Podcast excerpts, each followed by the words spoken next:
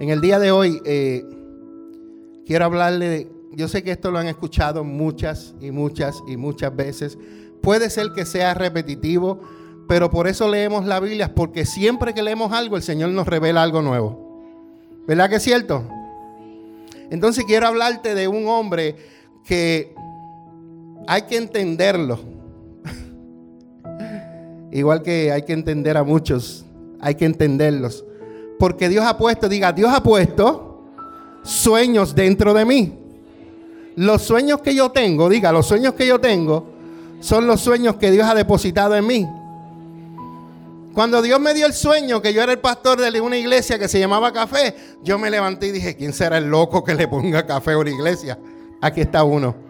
Ya hay muchos, pero yo fui uno de los locos. Y café significa comunidad de amor, familia y esperanza. Y Dios ha puesto sueños en cada uno de nosotros. Y vamos a hablar de José. Y estamos en Génesis 41, 38, cuando Daniela me lo tire al frente. No estaba programado esto, que ella me hiciera allá, pero ya que se sentó allí, pues vamos a ponerla a trabajar, ¿verdad? Entonces la mayoría de las personas tienen sueños que nunca se concretan. ¿Por qué no se concretan? Número uno, no los depositan en las manos del Señor. Número dos, no trabajan por eso, se llama esfuerzo. Dígame otra más. ¿Qué? Oh, fe, fe. No tienen fe. Déjame decirte que hay mucha gente, mucha gente que permiten grietas en su vida, en su carácter y renuncian a los sueños. Cuando tú tienes un sueño, va a venir no me voy a adelantar porque eso es parte de la prédica. Pero hay gente que renuncian. Génesis 41, 38. Mi amada niña hermosa. Se ve elegante hoy. Tiene 15 años, por favor. No me la miren, que esa es mi niña, ¿ok?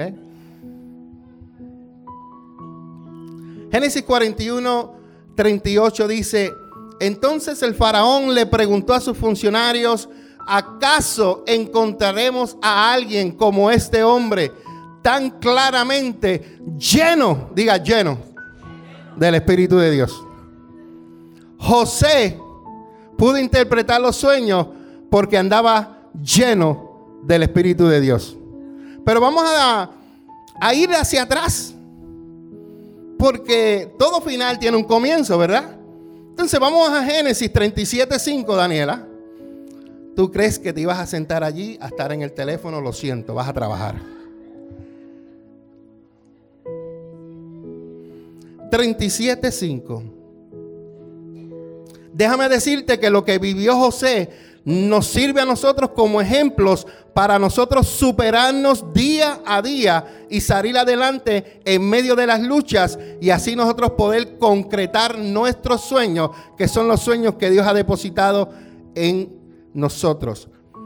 Y tenemos que entender a este soñador que se llamaba José. Dice, una noche, diga una noche, José tuvo sueño. Y cuando tuvo sueño se fue a dormir. Y mientras estaba durmiendo, dice que tuvo un sueño y que cuando se lo contó a sus hermanos, lo odiaron aún más. Escuche esto bien. Quiere decir que ya los hermanos lo odiaban. ¿Por qué lo odiaban, pastor? Bueno, porque era el niño chulo de papá, era el que le nació en la vejez.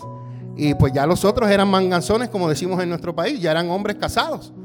Y este niño le nació, número uno, en su vejez, y número dos, de la mujer que él luchó 14 años. Siete años luchó y lo engañaron. Pero recuerda que lo que tú siembras es lo que cosechas. Porque su nombre Jacob significaba engañador. Y si usted ha leído la Biblia, al principio cuando él nació, él se coló. Porque se supone que saliera uno primero y él lo agarró por la pata y salió él. O viceversa, no sé cómo fue, más o menos así, dice la historia. Otra cosa que hizo fue engañó a su propio hermano. Le dijo, a veces uno con hambre hace hasta cualquier cosa, pero tenga cuidado con lo que usted come, con su boquita. No se deje robar su primogenitura. Y eso fue lo que él hacía. Hizo trampas y trampas y trampas. Entonces después le pagaron con la misma moneda. su propio suegro le engañó.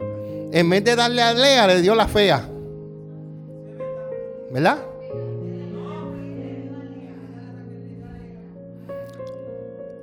Ese lee la Biblia.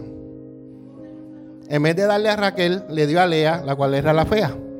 Ah, solamente dos personas estaban despiertos, qué bueno. Entonces, vamos a entender que el Señor le dio a José un sueño donde le reveló el curso que tomaría su vida y los grandes designios o los planes que Dios tenía para él. Pero cuando él le contó los sueños a sus hermanos, sus hermanos lo rechazaron y lo odiaron más. Hay tres cosas que le sucedieron a José. Después de eso, el número 8, nueva, eh, Daniel, ahí mismo en ese capítulo, el 8 y el 9, Dios volvió a darle otro sueño. ¿Y qué hizo José? Volvió y se lo contó a sus hermanos, los cuales lo odiaban aún más. Dice, sus hermanos respondieron, el, tienes que darme, a ver si es el 8 y el 9, perfecto. Sus hermanos respondieron, así que crees que serás nuestro rey. ¿No es verdad? ¿De veras piensas que reinarás sobre nosotros? Así que lo odiaron aún más debido a sus sueños y la forma en que lo costaba. Porque Josué al principio era un poquito orgulloso. Y cuando tú eres orgulloso, Dios te tiene que meter a moldearte para que... si Dios hubiera levantado a José en ese momento, hubiera dañado todo. Porque eh, José necesitaba ser procesado. Y cuando tú eres procesado, va a ser fuerte va a ser bien fuerte. Pero lo bueno es que cuando eres procesado, Dios está trabajando en tu carácter y cosas buenas, importantes van a salir de adentro hacia afuera. Y estos sueños, Aileen, si los pensamos humanamente, eran imposibles. Imposibles. Pero José enfrentó tres cosas. Y muchos de nosotros enfrentamos lo mismo cuando tenemos sueños, cuando queremos hacer algo para Dios. ¿Te puedo usar de ejemplo? ¿Te puedo usar de ejemplo? ¿Me das el permiso? Tan pronto Dios pronuncia una palabra contra ti, tú la crees y Satanás también la cree. Porque la Biblia dice que cuando Dios habla, la palabra que Él habló, no va a regresar vacía, sino que va a ser lo que fue dicho que hiciera y así se hace. Por eso es que Satanás cree más lo que Dios nos dice a nosotros que a veces nosotros mismos. ¿Y por qué cogí a Adriana? Porque yo sabía, como pastor, que cada vez que Dios levanta a alguien, el enemigo se levanta en contra de la persona. Lo hizo conmigo, lo hizo con la pastora, lo ha hecho con todos ustedes. Y estoy cogiendo a Adriana de ejemplo. Pude haber cogido otra persona. Pero cuando Dios te dice, vas a ser pastor. Cuando Dios te dice, te voy a levantar como adoradora. Cuando Dios te dice, te quiero adorando en el altar. Tú lo crees. Pero Satanás también. Y Él va a ser la forma imposible para que te sucedan estas tres cosas. Número uno, vas a enfrentar oposición. Y a veces la, oposición viene más, viene más de los que están al lado tuyo. A veces, no, a veces te puede llegar de la gente de afuera, pero a José le sucedió que fue de la gente de adentro, sus propios hermanos. Los hermanos de José buscaron la oportunidad, número uno, para atacarlo. Buscaron la oportunidad para tirarlo a una cisterna. Es más, lo querían matar. Yo lo puse en, en palabras bonitas. Pero lo querían a su propio hermano. Hay gente dentro de la iglesia que matan a sus propios hermanos. No literalmente, espiritualmente. Le roban los sueños, le quitan las ilusiones. Hacen tantas cosas para que ese que Dios le dio la palabra el primero que encuentra oposición es aquel que quería treparse en el altar y Dios no lo llamó, pero la llamó a ella. Entonces, en ese momento, cuando José fue atacado, cuando lo enterraron en la cisterna, yo creo a José experimentando algo que muchos de nosotros a veces hemos experimentado, el abandono. El nene bonito de papá está en un lugar que es oscuro, está en un lugar que yo creo que pudo haber sido frío. Luego de ahí, de José estar en esa cisterna, dice que fue vendidos por sus propios hermanos como esclavos. Hay veces que los mismos hermanos de la iglesia venden al otro como esclavo. Van a susurrarle al oído de los pastores, a decirles cosas que no son. Pero gracias a Dios que Dios nos ha dado un discernimiento. Y gracias a Dios que Dios nos ha enseñado que antes de yo juzgar, yo tengo que escuchar Yo no juzgo sin antes escuchar las dos versiones. Porque sería, número uno, yo no estoy para juzgar. Yo solamente estoy para aconsejar lo que el Espíritu Santo me diga, que le diga a la persona. Y hay que escuchar siempre las dos versiones. Entonces, José enfrentó la oposición de adentro, de su propia familia. Segundo, José enfrentó la depresión. Pastor, explíqueme eso, ¿cómo José pasó depresión? Ah, chacho, te voy a contar ahora. El propósito de Satanás, que es nuestro enemigo, cuando estamos en la adversidad, él quiere desalentarnos para que perdamos toda esperanza y sepultemos nuestros sueños. Eso se encarga el enemigo. Y a veces hay personas hay hermanos que sin ellos mismos saberlo, se están dejando usar por Satanás. Están bien porque los veo muy callados. ¿Les estoy gritando? ¿No? Les voy a pedir por favor que digan amén. Porque si no dicen amén, creo que Cristo vino y me quedé yo. ¿Me trajeron el agua? ¿Me trajeron el agua? Sí, está ahí. Gracias, hijo. No es que yo lo quiero, lo quiero así. No, porque es más, es más rápido que estar quitándole la tapita. ¿Verdad? Entonces, José enfrentó oposición, enfrentó depresión. Cuando arrojaron a José a la cisterna, la cisterna representa tres cosas. Dije ahorita que él se sintió abandonado, ¿verdad? Pero dentro de la, de la, de la cisterna eso representa oscuridad, depresión y soledad. A veces cuando el enemigo nos ataca, nos quiere encerrar en esas tres cosas. Nos aparta. Por eso yo le digo, y voy a usar a Aline de ejemplo ahora. ¿Verdad, Aline? Porque Aline lo vivió y Aline aprendió. Aline cuando pasaba procesos, ¿puedo, tengo el permiso? Ok. Sí, porque Aileen cuando pasaba sus procesos, Aileen dejaba de venir a la iglesia y se encuevaba en sus situaciones y en sus procesos. Y cuando Aileen dejaba de venir a la iglesia, yo le decía a mi esposa, ya Aileen está en un proceso porque no está viniendo a la iglesia, eso que le está pasando algo y se me encuevó. Y hubieron varias veces que ella me, este testimonio de ella.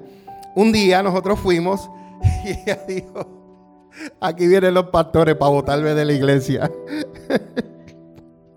Nosotros fuimos a visitarla y, no era para eso, era para, para animarla, ¿verdad? Como ya nosotros sabíamos, porque cuando Dios te llama, el enemigo va a hacer lo que sea para aguantarte. Y cuando te aguanta y te mete en la esquina y te mete en esa cueva, ahí vas a sentir depresión, ahí vas a sentir soledad, ahí vas a sentirte como que eh, estás en un lado oscuro, pero ¿sabes qué?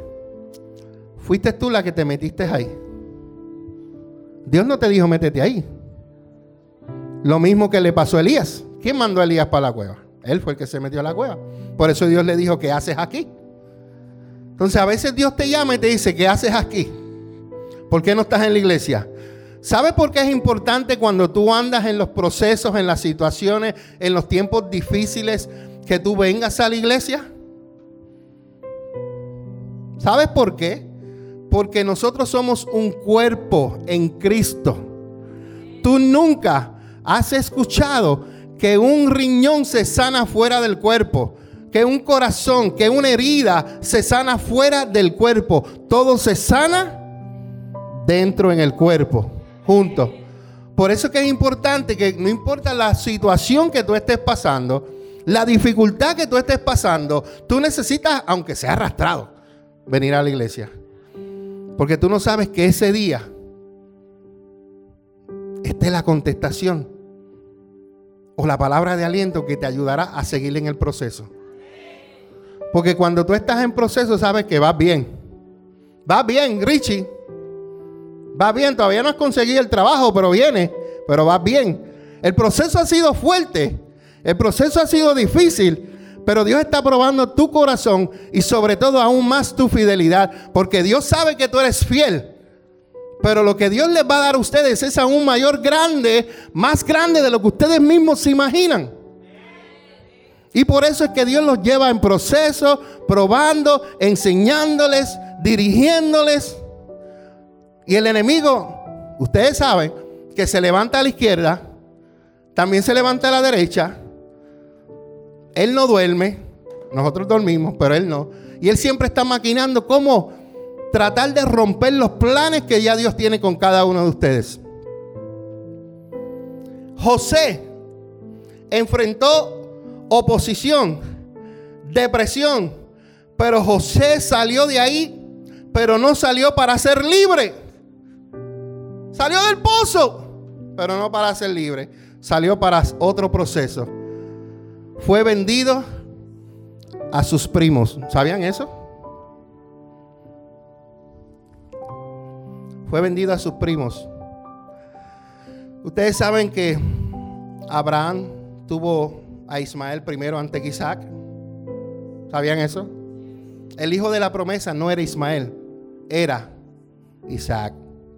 Pero también Dios dio una promesa y dijo, de ellos yo haré doce tribus también. Entonces, estos son los primos de José, primos lejanos, como decimos nosotros. Entonces, ellos fueron los que agarraron a José y lo llevaron al destino donde Dios lo quería. Porque allá era donde Dios lo quería. A veces tú tienes que pasar cosas porque son las cosas que te van a llenar al destino que Dios tiene para ti. Tú posiblemente no entiendas el día de hoy lo que tú estés sucediendo. Pero cuando pase los años, tú vas a decir, como dije yo y mi esposa un día que estábamos dando consejería matrimonial. Yo miré a mi esposa, ella me miró a mí. Y los dos nos dijimos, ella es tú y él soy yo.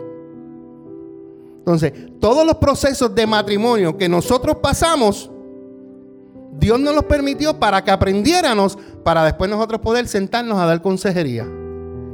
Porque fuimos procesados.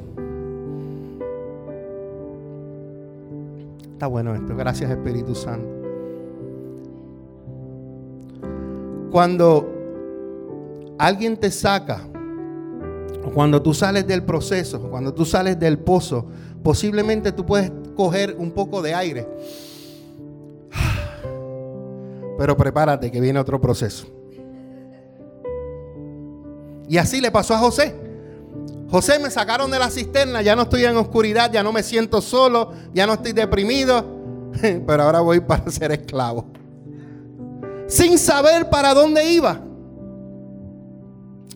José tuvo que atravesar momentos muy difíciles en su vida, causado en parte por las personas que él más amaba, pero, dígale que está a su lado, pero, él nunca permitió que la adversidad destruyera sus sueños. Hay veces que tenemos adversidad y rápido venimos y lo dejamos todo. Cuando las cosas se ponen difíciles, tú dices, ah, yo no voy a hacer esto más nada. Lo que sucedió en, en este momento es que José pudo ver más claramente el propósito de Dios en medio de la adversidad. Y muchas veces estas circunstancias adversas lo que hace es que fortalecen nuestro carácter. ¿Tú sabes qué Dios quiere, Greg? Dios quiere que tú aprendas a depender más de Él y menos de ti. Dios quiere que tú aprendas a depender más de Él y más de ti. Por eso que vas a seguir siendo probado hasta que aprendas. Cuando aprendas, Dios te suelta y te lleva al próximo. No es que te va a soltar y no vas a venir otro proceso. Te va a llevar al próximo. Entonces, estas circunstancias nos llevan a nosotros a que fortalezcan nuestro carácter. Y eso es lo que Dios quiere. Que en medio de la, cualquier adversidad pongamos toda nuestra confianza en Dios. Y Él siempre nos dará la victoria. Y en el tiempo de Dios, los sueños se van a cumplir. Hay un problema en el ser humano. El problema del ser humano es que Dios me dijo que es pastor y ya yo quiero pastorear en un año o dos. ¿Y dónde está el tiempo de proceso y preparación? Porque pocos de ustedes pocos de ustedes, Bárbara lo sabe, pocos de ustedes saben que nosotros tratamos de empezar una iglesia en el 2012. Pero no era el tiempo de Dios. Cuando comenzamos la iglesia en el 2015, fue el tiempo de Dios. Porque seis años después, estamos aquí.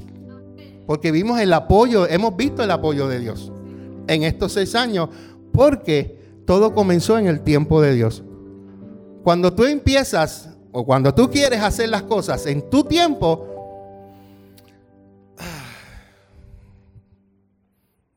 ya tú sabes. Pero en el tiempo de Dios todo es perfecto. Así que aprende a coger y, ver los tiempos de Dios. Lo próximo que enfrentó José, aparte de la oposición, la depresión, fueron obstáculos. ¿Cuántos obstáculos nosotros no tenemos?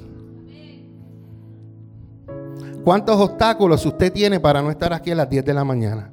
¿Cuántos obstáculos usted tiene aquí para cuando dice hay estudios bíblicos y se le vino la vecina, se le vino la suegra, le vino familiar? ¿Cuántos obstáculos no aparecen cuando son las cosas de Dios? Pero mira qué lindo, porque cuando uno quiere hacer algo para lo personal de nosotros, aun aunque vengan los obstáculos, nosotros lo echamos a un lado y vamos y lo hacemos. Pero eso es para los que están durmiendo. Pero cuando son para las cosas de Dios, lo primero que hacemos es buscar una excusa. Ah, no. Tenemos que esforzarnos aún más para lo que es de Dios. Y José enfrentó estos obstáculos. Él tenía la plena certeza que Dios tenía el tiempo preestablecido para que esos sueños se cumplieran. Pero mientras esos sueños que han sido preestablecidos, todos vamos a ser procesados. Dios nos va a enseñar, Dios nos va a preparar. Y a José fue igualito. Pero ¿cuál es tu actitud cuando tú estás en proceso? Pastora, voy a hablar de la pastora, ya yo no le pido permiso porque ella es mi esposa y ella se somete. Te amo. La pastora, esto es para que tú veas dónde Dios nos trae y nos, nos va llevando. Muchos de los procesos que pasó la pastora al principio del ministerio, la pastora lo más que hacía era quejarse. Cuando tú estás en proceso, lo menos que tú tienes que hacer es quejarte. Lo más que tú tienes que hacer es adorar. Vuelvo y lo repito. Cuando estés en proceso, situaciones, dificultades, lo menos que tienes que hacer es quejarte, preguntar, cuestionarle a Dios. Lo más que tienes que hacer es adorar. Porque mientras más adora, más Dios hace lo que tiene que hacer en tu vida. Porque Él está viendo que tu corazón, no importa cuán difícil es la prueba, cuán difícil es la situación, tú sigues adorándolo. Eso es otro nivel de adoración. Porque hay varios niveles de adoración. Y ese nivel de adoración lo vimos en Job. Porque Job, a pesar de que perdió todo, ah, se postró y adoró. Y José, gracias Espíritu Santo, José aprendió que en lo que él era fiel a Dios, en lo poquito, él sabía que Dios le iba a poner donde el sueño que él se vio. Es fundamental, es fundamental que nosotros aprendamos que el que es fiel en lo poco también lo va a hacer en lo mucho. Lo poco en la vida de José era la integridad. Es triste. Hay pocas personas que tú puedes contar y tú puedes decir esta persona es íntegra. No es lo mismo honesta a ser íntegro. Son dos palabras que se parecen, pero no son iguales. Y Dios busca personas íntegras. Mientras esperamos el milagro de Dios, Dios prueba nuestro carácter y nuestra integridad. Yo me he visto probado por Dios muchas veces. Y a mí se me prende el bombillo. Me he visto probado cuando he encontrado carteras que tiene dinero. Me he visto probado en ciertas circunstancias donde, aunque yo tengo la razón, calladito me veo mejor. Porque el que tú tengas la razón no te da el derecho a hablar y ofender a la otra persona, aunque tú tengas la razón. Y a veces Dios prueba tu carácter. Porque la Biblia dice que nos amemos los unos a los otros, ¿verdad? Solo saben todos ustedes, pocos lo practican. Dios dice eso, pero también dice que toleres, que aguantes, que soportes. Y a veces muchos decimos amamos, pero se nos olvida que a veces hay que tolerar, a veces hay que aguantar. Como no estoy en vivo, voy a hablar de esto. ¿Puedo hablarlo a mi esposa? ¿No? Lo del matrimonio, la conferencia de matrimonio de marzo, cancelada. ¿Sí? A nosotros nos invitó el, apóstol Narváez a una conferencia en su iglesia. Él es apóstol, pero él tiene unos pastores ordenados en esa iglesia, que son los que corren la iglesia. Él nos invitó, nosotros aceptamos, ya hicieron el flyer y todo está preparado. El pastor se comunicó el martes. Yo le dije, yo le dije,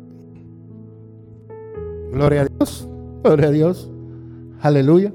Yo le dije, eh, yo te llamo el martes, pero a mí se me olvidó, tenemos estudio martes y miércoles. Eh, el apóstol me escribió, me dijo, por favor, si lo puedes llamar. Yo le dije, yo lo llamo mañana jueves. Pero la pastora eh, tuvo que salir con Daniela, pues porque Daniela necesitaba salir, coger el aire. Y pues cuando me recordé ya era tarde en la noche. Recuerda, empezó el lunes y ya el viernes en la mañana, ya yo tenía un texto en la mañana diciéndome, eh, gracias por esto y esto y esto, ya como usted no me ha contestado, ya nos hemos movido para buscar otros recursos. Y a mí, al pastor Mingo, le dio coraje. ¿Sabes por qué? Porque yo vi, o oh, perdón, yo no vi el fruto del Espíritu Santo. Porque el fruto del Espíritu Santo, número uno, es amor. Número dos, es paciente. Número tres, es bondadoso. El amor todo lo aguanta, todo lo sufre, todo lo tolerancia. Y yo dije, pero ¿cuál fue la prisa? Si lo único que nosotros teníamos que hacer era planchar el hotel. Que yo le dijera cuántos íbamos That's it. Porque ya mi arreglo fue con el apóstol Narváez, no fue con ellos. Y yo me sorprendí en esa área. Por eso yo digo que a veces los que matan tus sueños son los mismos que están adentro y al lado tuyo. Nosotros estábamos bien eh, regocijados que Dios nos abrió esa puerta, que íbamos a llevar el ministerio, dos son mejor que uno, a esa ciudad. Pero el enemigo se encargó de usar a alguien y apagarnos el sueño. Pero sabes que por ese que me cancelaron se van a abrir 12 puertas. No dos, 12.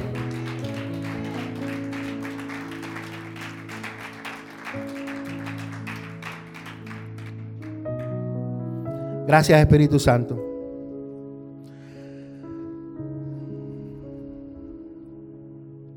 Hay cuatro cosas que nosotros, junto como José,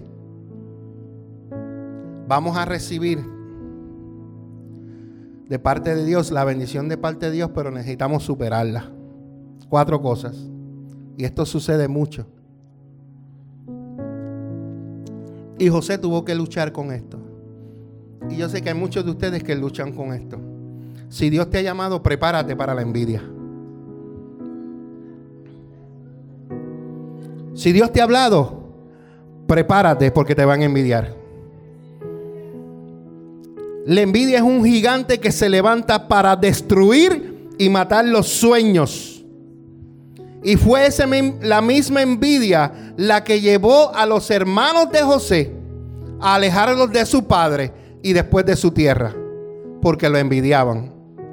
Prepárate, que cuando tú comiences a, a trabajar mero a mero con Dios, va a haber gente que te va a envidiar. ¿Sabes por qué te van a envidiar? Porque ellos no están haciendo lo que tú decidiste en tu corazón, juntamente con Dios, hacer para el reino. Porque el que tiene envidia es el menos que hace.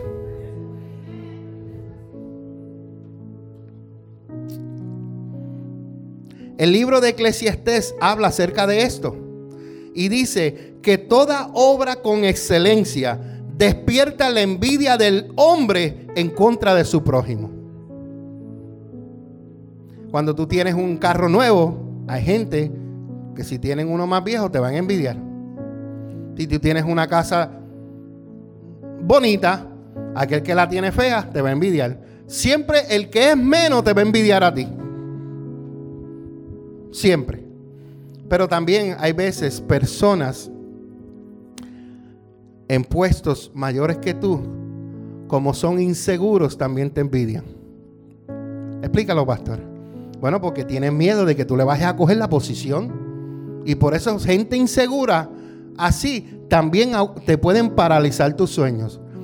Tú no sabías que si tú trabajas en el piso, encima de ti puede ser un team leader, un group leader, un supervisor, manager de esto, hasta que llega al último, ¿verdad?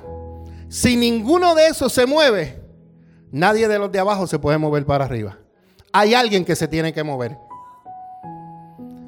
Por eso Dios nos ha llamado, yo no le, no, le, no le hago mucho, no me lo pongo en la mente. Dios nos ha llamado a nosotros a ser apóstoles. Pero hasta que Dios no nos unja como apóstoles, no se pueden levantar los, los pastores. Porque tiene que haber, eh, tiene que haber, ¿cómo se llama eso? Eh, eh, una promoción.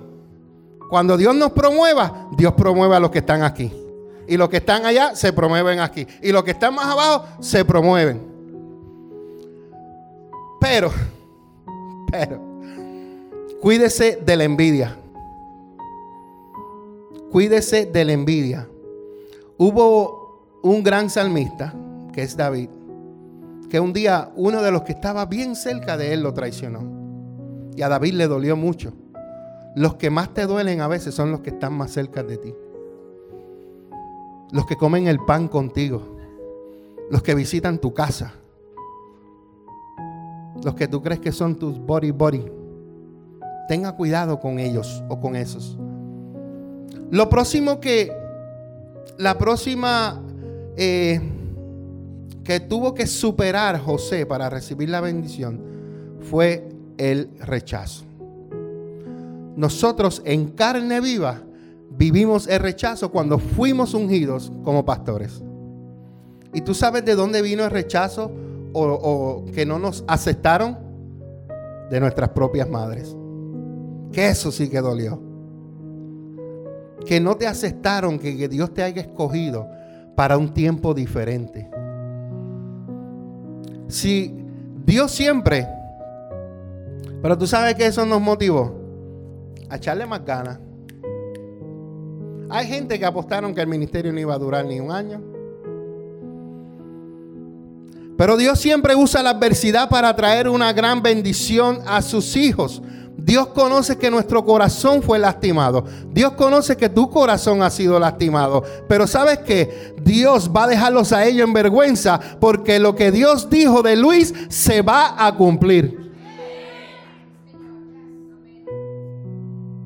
Muchos se preguntarán, ¿cómo lo harán?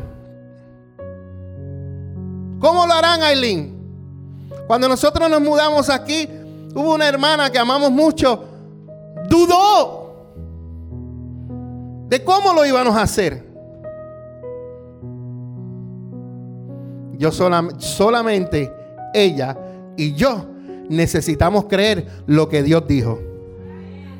Punto. Dios dijo que nos íbamos a mover a un anfiteatro. A mí no me importa que ustedes no lo crean. Lo importante es que ella y yo lo creamos. Porque mientras la cabeza lo diga, lo crea, tenga fe, Dios va a obrar. ¿Sabes qué? Dios te ha puesto aquí con propósito.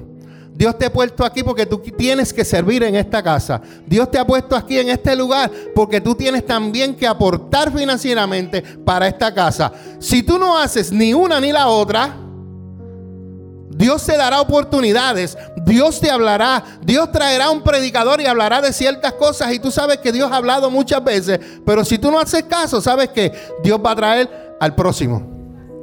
Siempre hay un próximo. Y después no digas, oh, pero ¿qué, qué pasó? Este llegó ahora y ya está, está predicando. Bueno, porque Él está conectado a la visión que Dios nos ha dado a nosotros. Conéctese a lo que Dios tiene para nosotros. Echa al lado la envidia, echa al lado el rechazo. Y lo número tres, son cuatro, de lo que José tuvo que experimentar y superar, fueron los cambios. Recuerda, salió de un pozo, fue esclavo. ¿Ok? Y más voy a decir más adelante. José necesitó fe para enfrentar a cada uno de ellos, cada cambio. Y solo por la gracia de Dios, José pudo mantenerse. La separación de nuestros padres es difícil. José fue separado de su padre. Fue separado de su tierra fue a ser esclavo en una tierra que él no conocía, conocía. Fue encadenado, estuvo tras las rejas. Eran cambios muy severos y lo único que mantenía con aliento espiritual era su fe en aquel sueño dado por Dios. Y José supo superar cada uno de ellos con paciencia. Y eso es algo, eso es algo que muchos seres humanos no tienen. Y es un fruto del Espíritu Santo, el ser paciente. Y si tú no tienes paciencia, no le pidas a Dios que te dé paciencia. Pero que te ayude a desarrollar la que tienes ya. Porque tienes, cada uno de nosotros tenemos paciencia. Porque yo sé que, que Bárbara tiene, Greg tiene paciencia con Greg. Yo sé que la pastora tiene paciencia conmigo. Yo sé que Julio tiene paciencia con Elise. Sabemos que un grado de paciencia la tenemos. Lo que pasa es que a veces se nos va. Hay, algunos, hay algunas veces que... hay algunas veces que... Santo. La paciencia es tan mínima que cualquier cosa se expande para otro lugar. Ay, José. José tuvo que superar con paciencia. Y lo próximo que tuvo que superar José fue la tentación. Al igual que muchos cristianos, nosotros a cada rato somos tentados. A cada rato. Había un espíritu de seducción que rondaba la vida de José para tratar de doblegarlo, pero él se mantuvo, se mantuvo, pero se mantuvo firme porque en su corazón ya había tomado una decisión, la de no fallarle a Dios y no ceder a los deseos engañosos de la carne. Aquí, en esta, mucha gente le falla a Dios en la tentación. ¿Qué dice la oración del Padre nuestro? ¿Alguien me dice lo que dice de la tentación? Líbranos. Quiere decir que va a haber tentación. Pero hay que orarle. ¿Qué dijo Jesús a los discípulos? Oren para que no caigan en. La tentación siempre va a estar pero está en ti en cuán fuerte estás tú para resistir la tentación. La Biblia dice que el Satanás anda como león rugiente buscando. La Biblia dice, sométete a Dios, resistir al diablo y huirá de ti. Pero no puedes resistir. El diablo no puede huir si tú no resistes, pero en la resistencia viene al tú someterte a Dios. No trates de aguantar presión si tú no estás sometido con Dios, porque te van a pasar por encima como el pollito pío. Los que han visto el video saben de lo que yo hablo. El pollito pío, el pollito pío. ¿Han visto el video? Ok, después se los enseño. Para que entiendan lo que quise decir. Cada uno de nosotros tenemos que mantenernos firmes en la tentación. Hay veces que la tentación viene tan disfrazada de verdad que tú te crees que es de Dios. Tan disfrazada, se parece igualita, pero no es. Muchas de las tentaciones que nosotros pasamos es a veces en, en el de quedarnos cuando hay actividades, cuando hay estudios, cuando hay cultos, cuando hay cosas que hay que hacer para Dios. Y hay unas tentaciones que el pastor no es el único que las pasa. ¿Usted cree que a veces usted, no tiene, usted tiene tentación de quedarse en su casa? Yo también la tengo. Especialmente como un día del jueves y el viernes, o el viernes y el sábado, que estaba oscuro, lloviendo. No nos queríamos levantar para hacer café con Dios. Teníamos la tentación, pero dijimos, ¿sabes qué? Tenemos un compromiso. Primeramente con Dios y con personas que están siempre pendientes a escuchar una palabra de Dios. Sabes que Dios nos protege en medio de la adversidad. Dios nos honra y Él permite que nuestra mente sea abierta para comprender lo que sucede en el mundo espiritual. Las pruebas nos pueden llevar a tener un poder aún mayor espiritual y una comunión con Dios aún mayor. Para que me entienda esto, en palabras fáciles y en español, dominicano y boricua, Solamente cuando al ser humano le suceden cosas malas es que quiere venir a buscar a Dios. Tú no ves a una persona que llegó aquí porque quiso venir a buscar a Dios, porque quiso venir a buscar a Dios. No. La mayoría de las personas suceden dos cosas porque hay un trabajo que hace el Espíritu Santo. El Espíritu Santo convence a la gente. Como dijo la hermana, alguien le habló, alguien le habló, alguien le habló, pero el Espíritu Santo es el que hace el convencimiento en ella. Pero como ya la gente el Espíritu Santo le habla tanta a la gente, le habla por ella, le habla por él, le habla por aquel, le habla hasta por personas que no son ni cristianas. Y la persona no escucha. Entonces llega el momento en que Dios tiene que permitir que llegue algo a su vida para que entonces diga, Dios mío, ayúdame. Te necesito. Ya no puedo con este dolor, ya no puedo con este cáncer. Te dieron un cáncer y lo primero que vas a hacer es que vas a ir a la iglesia. Tan pronto Dios te sanó del cáncer, bye bye Dios. Y Dios es tan bueno porque Dios sabía que te ibas a ir, pero ese es el amor de Dios. El amor de mi Padre es algo que no podemos comprender, pero así es nuestro amado. Todas las pruebas nos van a llevar a tener un carácter firme en Dios.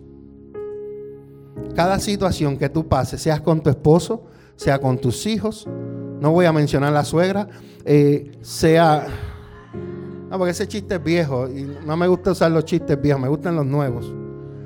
Eh, ya sea porque tengas un problema de FOMO. ¿Sabe lo que es FOMO? Si no sabe lo que es FOMO, escuche el programa de Café con Dios de este sábado, no el otro trazado. Fear of missing out. Personas viven con FOMO. Viven en esto todo el tiempo y si ponen un comentario y, y la pastora le comentó y yo no le comenté, se enoja. Eso es un problema también. ¿Qué está sucediendo? Hablamos de eso. ¿Usted quiere escuchar todo de eso? Escúchalo en Café con Dios.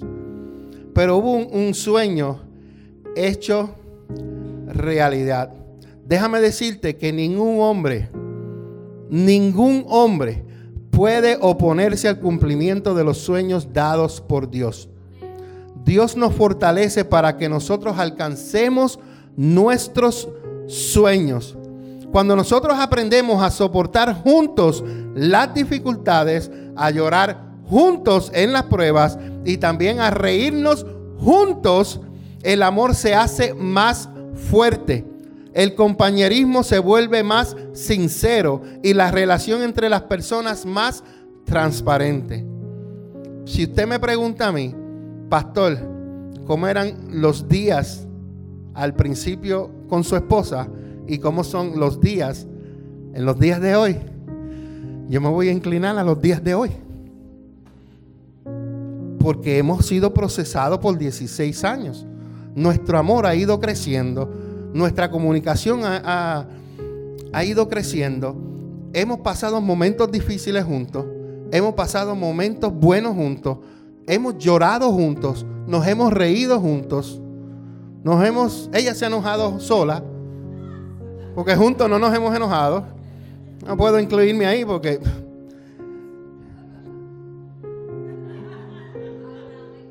estaba esperando que me dijeras eso. Denle un aplauso al Señor a lo que yo bebo un poquito de agua.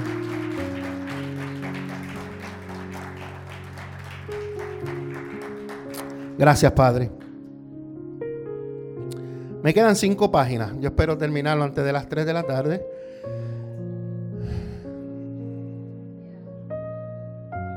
Gracias, Señor.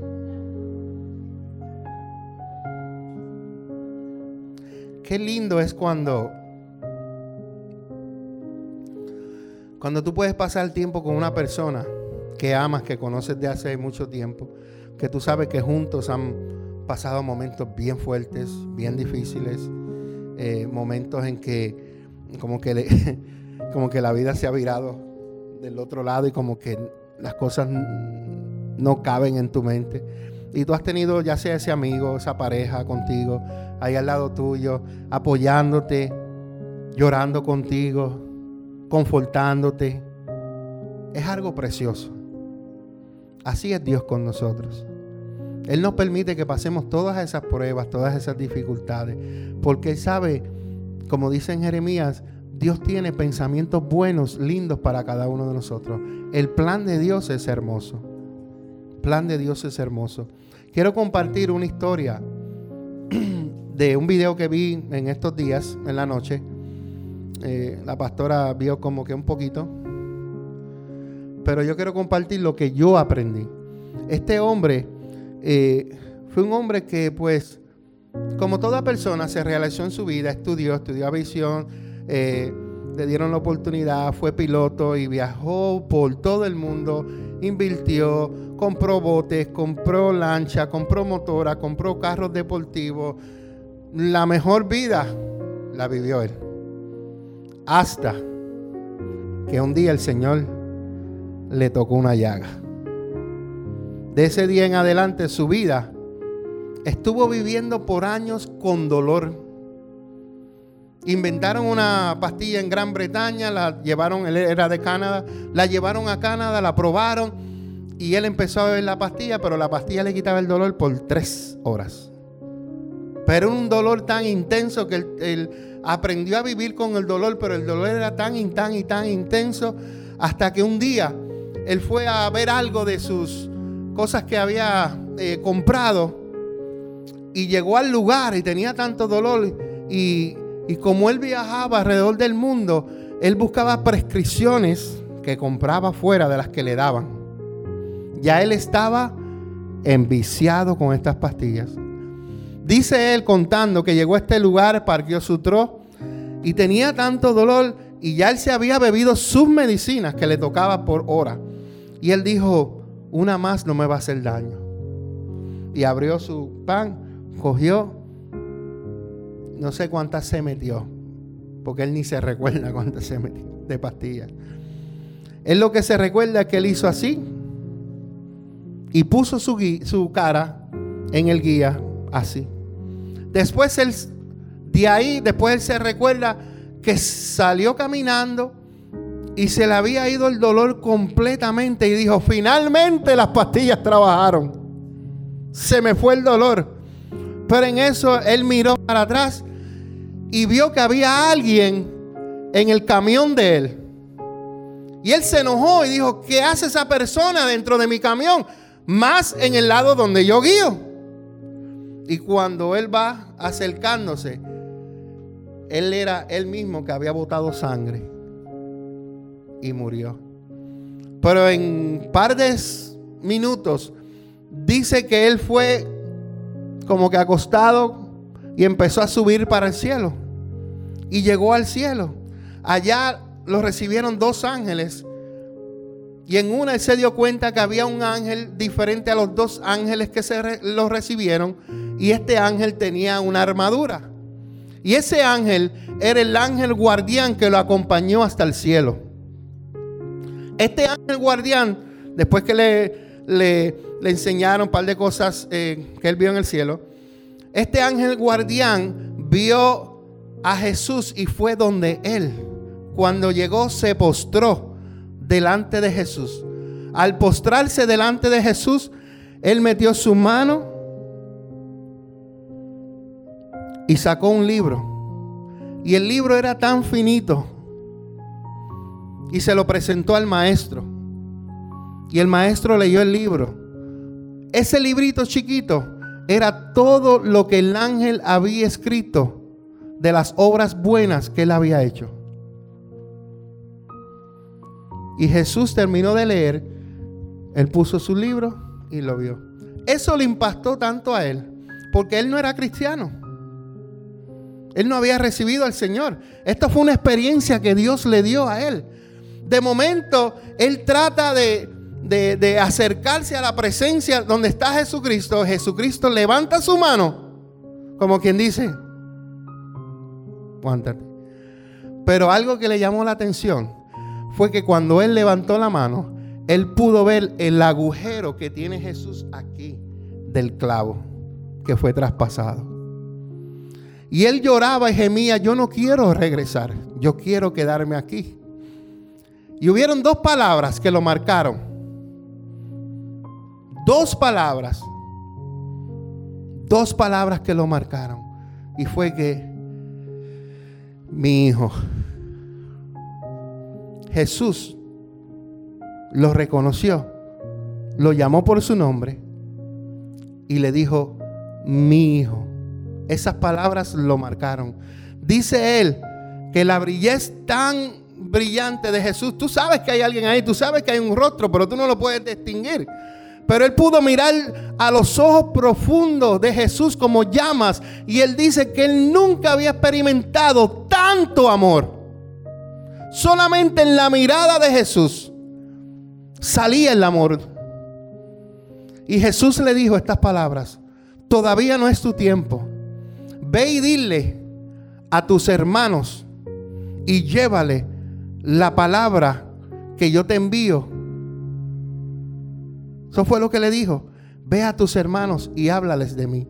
Háblale de lo que has visto. Este hombre, teniéndolo todo, cuando llegó al cielo, pudo ver que nada de lo que había producido en la tierra le servía allá arriba. Hay una experiencia que él pasó que antes de entrar se abrió un, un lugar oscuro y había tinieblas y fuego y había un ser que lo estaba llamando y le dijo, te estamos esperando, ven, baja. Pero en una él sintió miedo. Y como dijo ahorita, él cerró los ojos y se viró y dijo, Dios, ayúdame. Tan pronto él dijo, Dios ayúdame, tres luces descendieron y la criatura no puede resistir la presencia de Dios y huyó. Algo, algo poderoso. Y te cuento esto, porque mucha gente tiene sueños, pero a veces no son los sueños que Dios tiene para ellos. Recuerda que todo lo que tú produzcas en esta tierra te va a ayudar solamente mientras vivas aquí.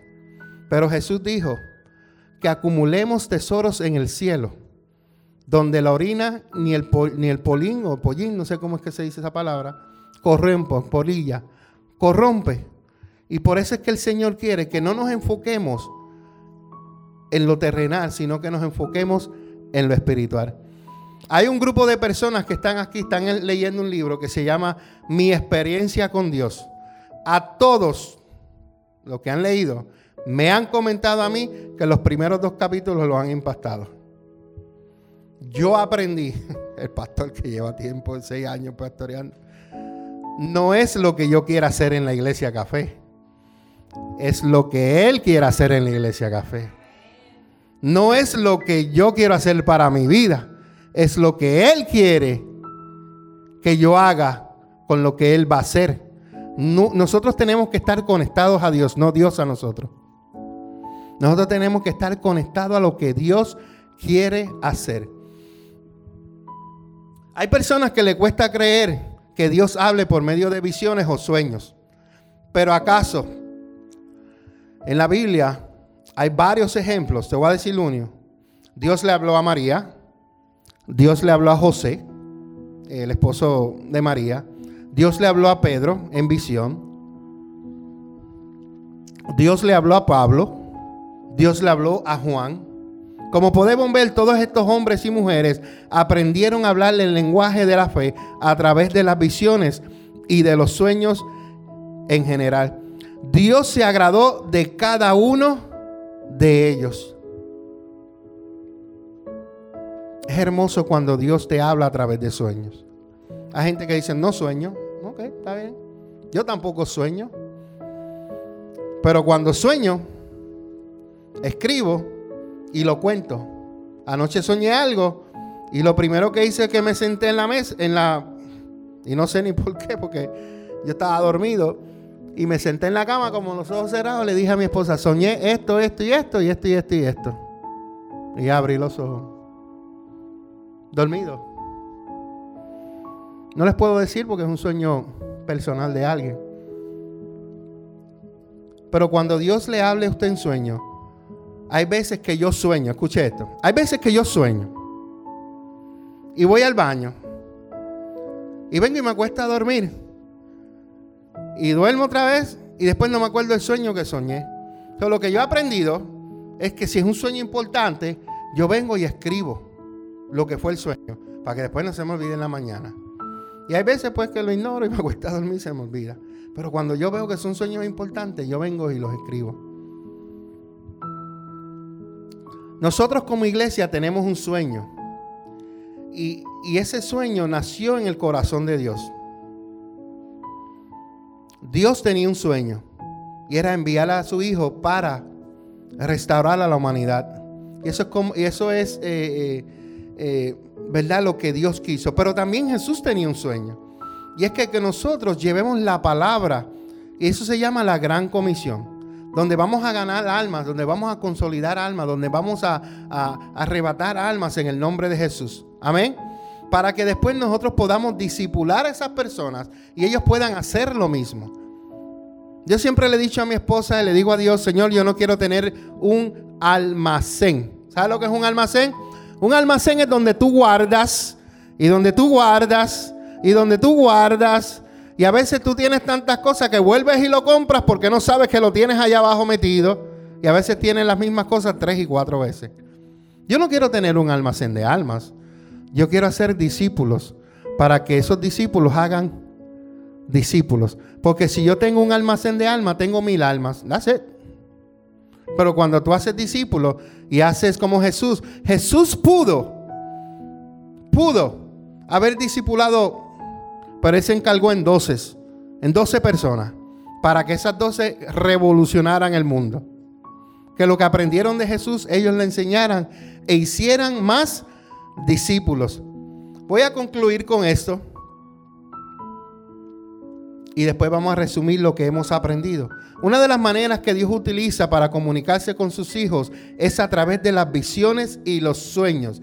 Sin embargo, la mayoría de las personas que tienen sueños nunca logran concretarlos porque permiten grietas en su carácter y renuncian a ellos antes de lograrlo.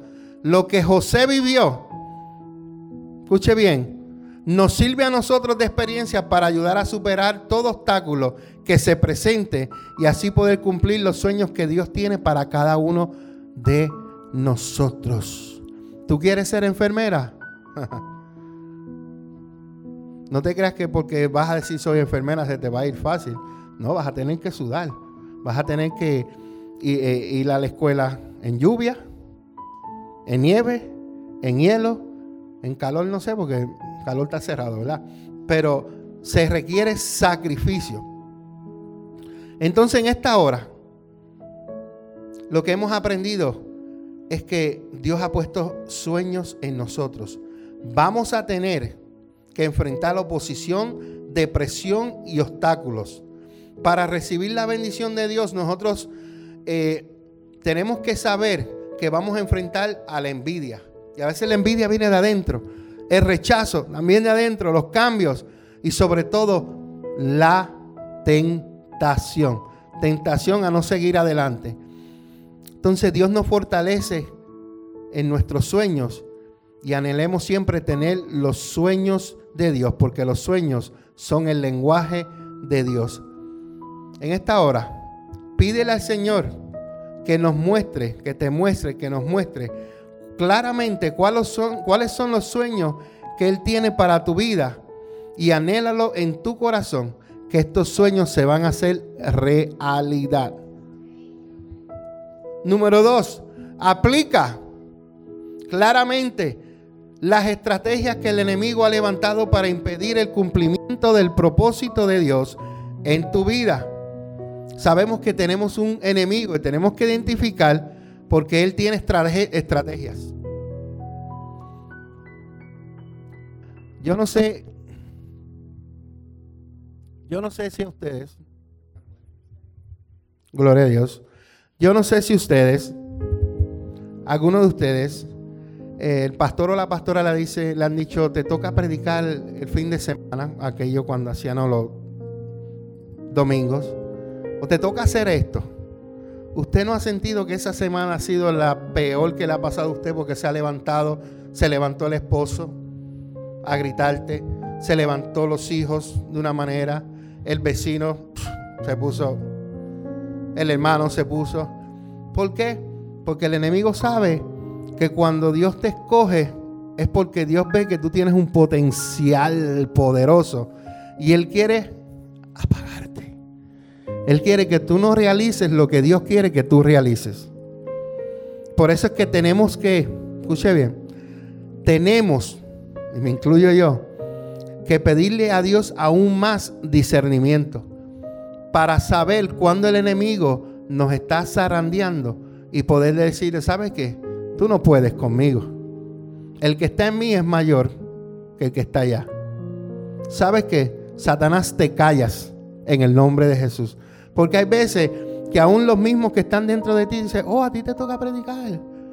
¡Wow! ¿Y cómo lo vas a hacer si tú nunca estuviste en un colegio, un estudio, un instituto?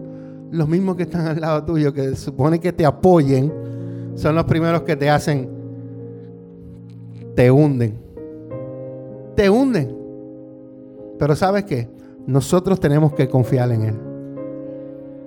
Nosotros tenemos que decirle, Señor, aquí estoy. No sé cómo, lo voy a hacer, pero yo me pongo en tus manos. Eso es lo único que tú tienes que decir, lo demás lo hace el Espíritu Santo. Eso sí, prepárate, porque no vayas a venir aquí y traigas la Biblia y no traigas nada escrito. O sea, uno tiene que prepararse. Pero hay veces que cuando nos preparamos y traemos cinco páginas, ni de esas cinco páginas a veces el Señor no te permite ni leer casi porque el Espíritu Santo fluye en ti. Pero Dios vio que te preparaste, que estuviste en los secretos, que estuviste allí buscando tu presencia, su presencia. Y la Biblia dice que cuando tú subes al aposento alto, en lo escondido, en lo que tú haces allí, el Padre te recompensa en lo público. Así que asegúrate que tu intimidad siempre se mantenga. Toma autoridad. Dile, dile al que está a tu lado, toma autoridad en el nombre de Jesús. Y dile, enfrenta al enemigo, declarando que toda oposición, este lado se escucha y este no, que toda depresión y todo obstáculo es anulado por el poder del Espíritu Santo. Hay que tomar autoridad. Si usted supiera la autoridad que Dios le ha dado a usted,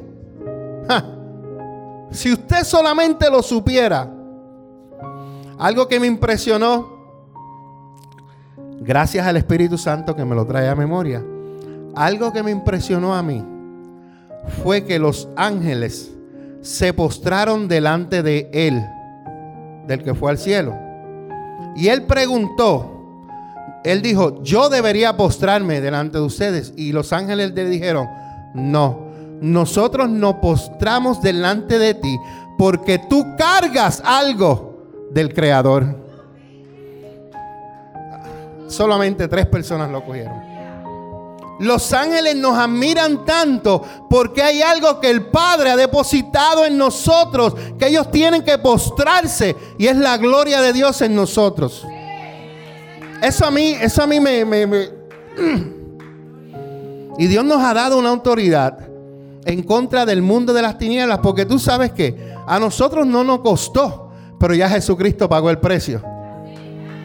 Ya Jesucristo dijo, vayan por todo el mundo, hagan discípulos, sanen los enfermos, liberen a los oprimidos, a los que están atados, endemoniados, libértenlos. ¿Por qué? Porque Él sabe que Él ha puesto algo en nosotros, tenemos la autoridad. Y en esta mañana o la tarde, toma la decisión de no fallarle a Dios. Tenga fe, cada sueño que Dios le ha dado se le va a cumplir y persevere hasta alcanzarlo. No se dé por vencido. Y en esta hora declare en el nombre de Jesús que usted va a conquistar los sueños de Dios para su vida y que continuará con la visión que Jesús estableció a través del gobierno de los doce, que es hacer discípulos. Discípulos. Entonces, en el nombre de, Jesús, vamos a cumplir los sueños de Dios para nuestra vida. Es importante que tú sepas que cada persona en este lugar es importante para Dios. Cada persona, desde el que lleva el sign a ponerlo a la, afuera, hasta el último que va y chequea y apaga el gire y apaga las luces, aquí todos somos importantes para Dios. Estás en el lugar correcto porque Dios te puso en el lugar correcto. Estás en el lugar porque Dios tiene algo para ti. Estás en este lugar porque hay algo que Dios quiere hacer contigo y a través de ti. Aquí todos somos importantes. En esta casa reprendemos el espíritu de menosprecio. Reprendemos el espíritu que le sucedió a, José. Reprendemos la envidia.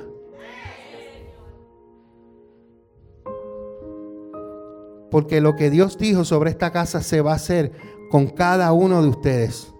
Van a haber cambios, sí, los van a ver. Pero los cambios son buenos porque traen algo bueno y poderoso que Dios quiere depositar sobre esta casa. Usted no se acomode en ese asiento. Repítalo, pastor. Usted no se acomode en este asiento. Quiero recordarle que esta no es nuestra tierra prometida.